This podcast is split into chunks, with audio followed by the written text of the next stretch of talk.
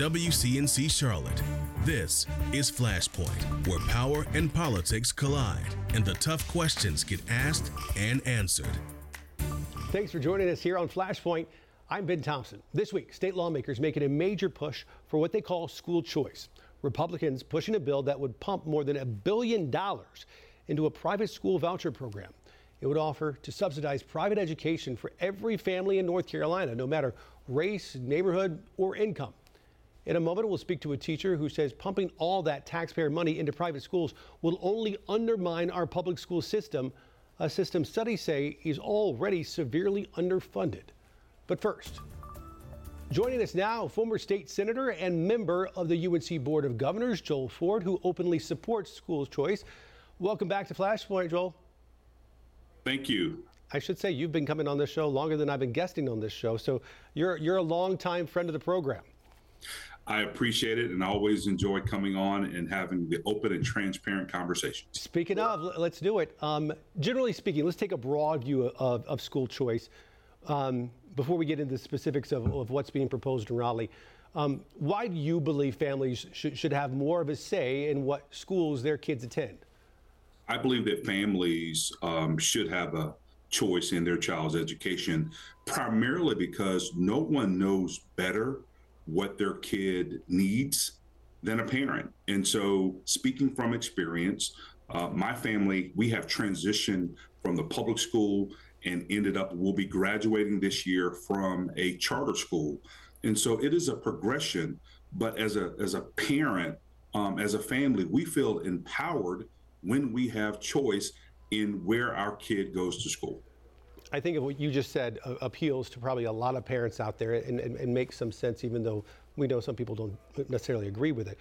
Let's though dig into the details because I think that's where some people are, are sort of disagreeing with uh, where this is possibly headed. This new uh, Choose Your School, Choose Your Future bill opens up vouchers to all income levels. Um, you know, opponents point out billionaires could get it. Um, you, you don't have to be in public schools either. Um, in other words, folks who are currently paying for private school by choice will now get some sort of reimbursement uh, or subsidy. It, I mean, is that a, a smart, fair use of taxpayer money? I do, primarily because it is taxpayer money, and the money doesn't automatically belongs to the local public school. And, and that's one of the fundamental changes that is evolving in public education and and having a choice having a say in where your child goes to school is extremely important and empowering. Ultimately ben it is about the student right? What is going to be best for them and how can we set them up for success in the future? And so that may look like a public school it may look like a private school it may look like a charter school but the family should be able to choose. And speaking of choose uh, could a family say under this bill choose another public school? Because if not, then is this really school choice if, if they're only allowed to pick, say, private schools? So, no, absolutely not. Um, the, the, there are a number of different options for families to be able to choose from. So, I don't buy that argument. And so, look, if the local public school is performing and providing the educational services that families need, public school advocates don't have anything to worry about. A lot of these schools are religious schools when we're talking about private schools. Um, now getting a, a, massive inflow of taxpayer dollars. A, a, Duke study found that our voucher program is largely unregulated. Um, should, should taxpayers worry about how that money is being used and what's being taught?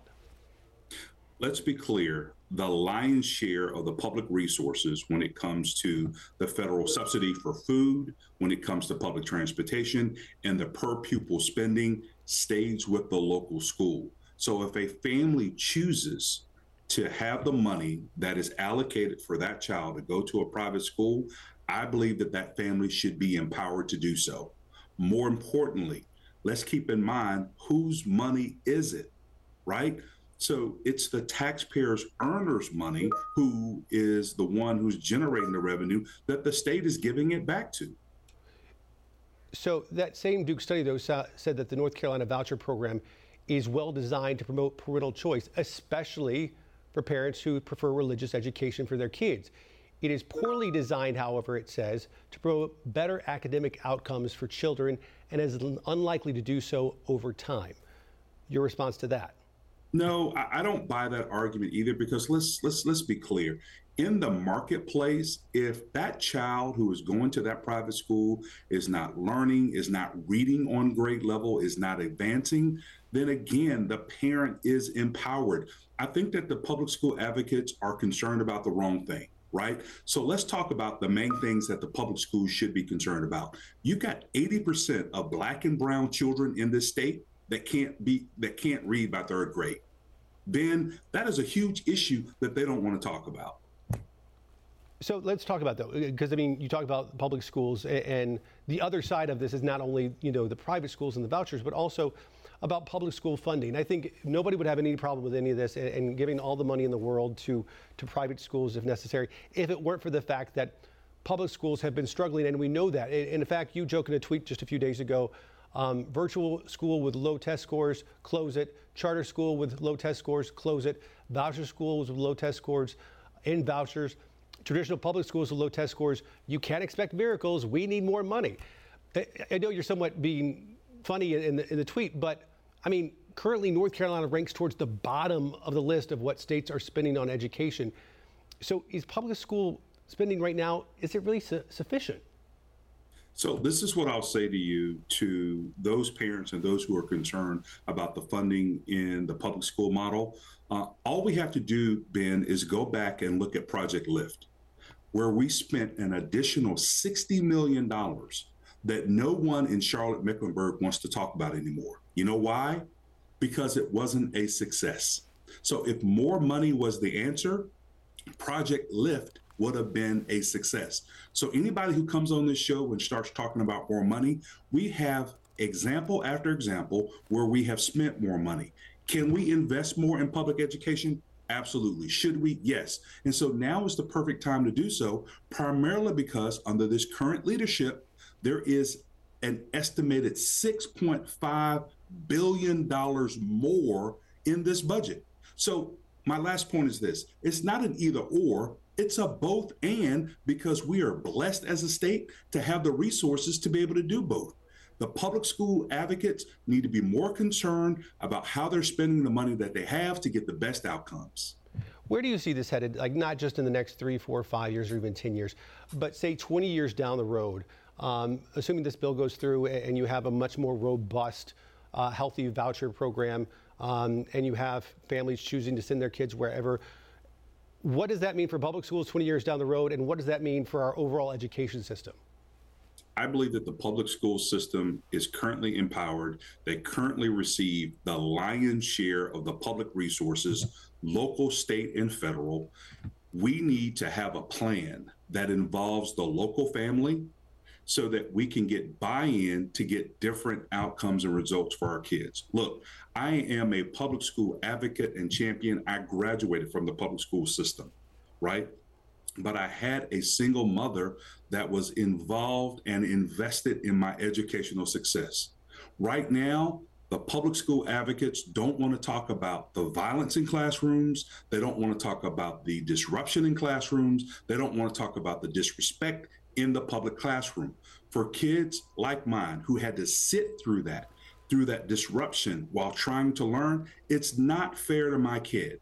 And anyone who wants to advocate for having my kid and other kids be subjected to that, shame on them. All right, Joel Ford, uh, always uh, passionate, always uh, uh the guy to talk to when it talks to so many uh, issues, including education. We've had you on, as we've said before, uh, to talk about a whole variety of issues. Um, I, I know education is one that you're perhaps most passionate about. Joel, thanks for coming on. We do appreciate it as always. Thank you very much for having me and have a great day. You too. More Flashpoint after this.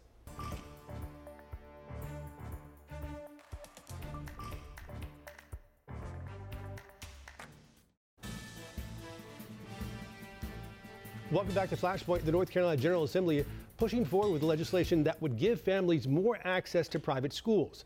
But teachers worry pumping all this extra money into a voucher system will only hurt already underfunded public schools. Joining us now on Flashpoint, Justin Parmenter. He's a CMS teacher and public school advocate. Uh, Justin, welcome back to Flashpoint. We appreciate it. Thank you. Glad to be here. Listen, supporters of school choice say fund students and not systems. And, and when you hear that saying, I mean, it, it's it's kind of catchy, but but for you, why, in your view, is it misguided? Yeah, I think it is. You know, unfortunately, I think when we have this conversation about uh, school choice and and freedom, I think that the intent is to use emotionally charged language um, because this is America and we're supposed to be all about freedom all the time. But when your choices have a negative impact on the education that others are receiving, it's not just about your own personal choice. And so I think this approach is depleting resources that we really need in our traditional public schools. And I think we need to be able to have an honest conversation about it uh, without resorting to emotionally charged language. Um, it, advocates of, of, the, of, this new sort of reform in, in, Raleigh will say that this does not necessarily mean that resources are not going to be um, headed to public schools. Instead, that this can be a, a both and and not an either or. What do you say to them? Well, I think it, it's absurd to say that this is not money that was going to go to public schools anyway. I mean, we're we're talking about sending a half a billion dollars uh, a year to um, primarily to private schools, and the General Assembly can use that money for anything they want to use it for. So I, I think that money should be going to our traditional public schools where those resources are really needed. Let me ask you this: um, if if a public school is struggling to bring up test scores, and, and maybe it has some issues with violence, why shouldn't parents have the option of, of putting their kids in in a school that has has better options? Well, I mean, I think it, it is good for students to have um, to have options. Families deserve options. Here in Mecklenburg County, we've got a fantastic magnet system in Charlotte Mecklenburg schools that I think should be the model that we um, that we follow. Um, you know, our traditional public schools do a whole lot better job at accepting students, at honoring who they are, um, and you know, if we can if we can take the public school approach that doesn't discriminate against children, um, that respects them for who they are, and also provides them with some options that are good for them, I think that would be the ideal approach. But of course, to do that in the traditional public school setting requires resources. And when we're taking those resources and sending them somewhere else, then we aren't able to provide those sort of options to to families within the traditional public school system that our society is built on. And you make the case that that I know that uh, you are now diverting resources to to private institutions that are often um, religious uh, uh, institutions and often don't exactly reflect the, the diversity of our communities and, and in some cases uh, will discriminate against some students. That's right. Yeah. You know, our Constitution in North Carolina says no person shall be subject to discrimination by the state because of religion. And so to use state funding for an education that requires students to have specific religious beliefs to me, I mean, I'm a teacher and not a lawyer or a judge, but that seems like a violation of, of, of that section of the Constitution. You know, many of these religious schools who, who take voucher money don't admit students who are gay or you know explicitly say in their handbooks that being gay is grounds for expulsion. Um, Fayetteville Christian School got 1.3 million dollars this year, and they stand to get a whole lot more if this new legislation passes. Their handbook says they will not admit Mormons, Jehovah's Witnesses, Muslims, Jews, and, and other religions. And they also say that homosexuals are deviant and perverted and can't attend either. Now, personally, as a human and a taxpayer, I have a huge ethical problem with my public tax dollars being given to institutions who are legally able to discriminate in this way. And that's not how public schools treat kids. And I don't think we should be using using our public dollars to support those kind of uh, organizations. What do you say to folks who say that pouring more money into public schooling is not necessarily going to have the outcomes that someone like you would want. Joel Ford, we had on the program, he pointed out Project Lift here in Charlotte as an example of millions of spent that really didn't um, have the intended consequences that, that folks wanted. What would you say to those people? What I would say to those people is how do you know that putting all this money into vouchers and sending kids to private schools is going to result in the academic outcomes that we're after? I mean, in North Carolina, we have the least regulated and least accountable voucher system in the entire country. We have um, no requirements in terms of accreditation. We have no requirements in terms of uh, having licensed teachers, regulation of curriculum, no state testing requirements. So we have, you know, we're talking about spending billions of dollars on a system that we have no way of knowing if we're getting a good return on investment. So I would just turn that question around and say, fine, you don't think that spending more money on traditional public schools is is going to get us to where we want to go? How do we know that? It's because we're measuring those outcomes. But in these voucher schools, we're not. So I think taxpayers deserve a little bit more accountability than that. What's your concern, not, not just in the next year or next five years, but your concern 20 years down the road about what this will do to education in North Carolina? I think what we're seeing is a slow move toward the complete destruction of the traditional public school in North Carolina. And you know, I'm not sure if that's the intent, but in in practice that's what's happening because we are slowly starving our traditional public schools as we create more and more choice in, you know, in under the guise of of celebrating freedom and giving people what they want. What we're doing is we're we're um, you know we're diluting the quality of the educational opportunities that are available to our children and we're going to keep doing that until we get to the point where um, nobody is getting a good outcome and i don't think that's where we want to go. All right justin parmenter joining us from ocracoke we should say this morning. Justin thanks for coming on flashpoint again. We appreciate it. All right thank you so much. All right take care. More flashpoint after this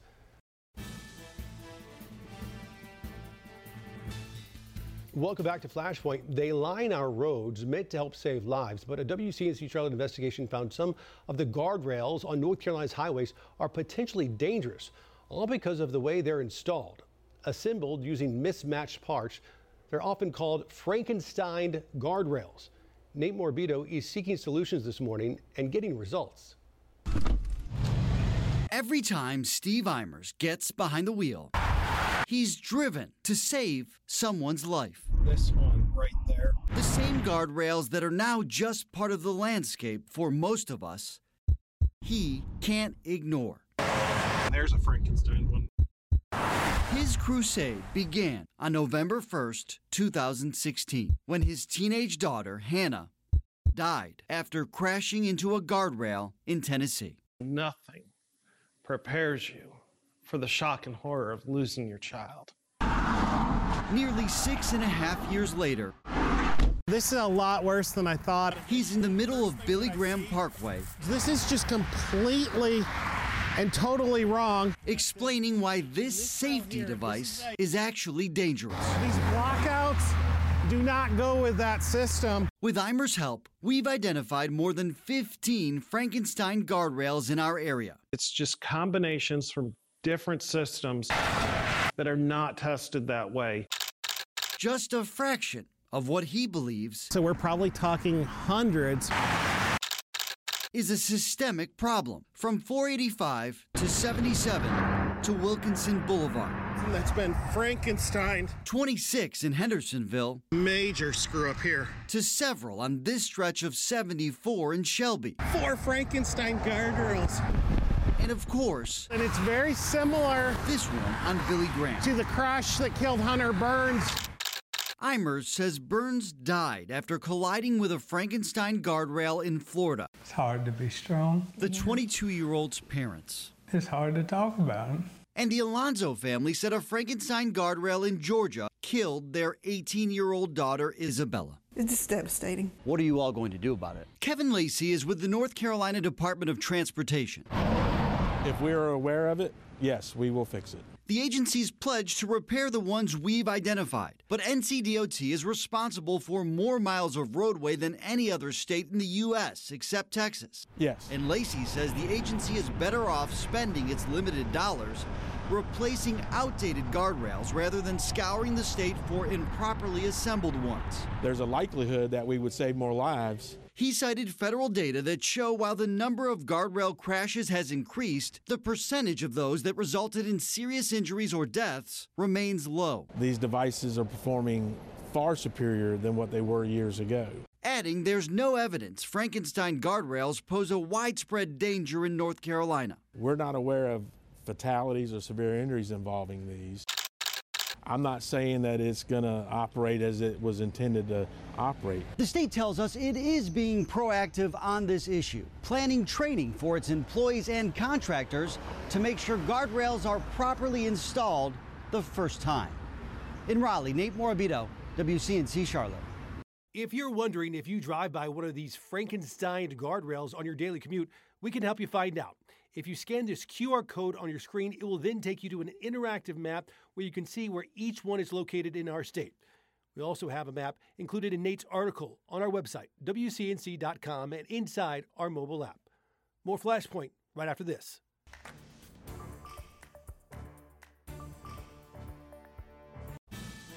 Welcome back to Flashpoint. Folks, come interact with us on social media Instagram, Twitter, Facebook, you name it, we're there.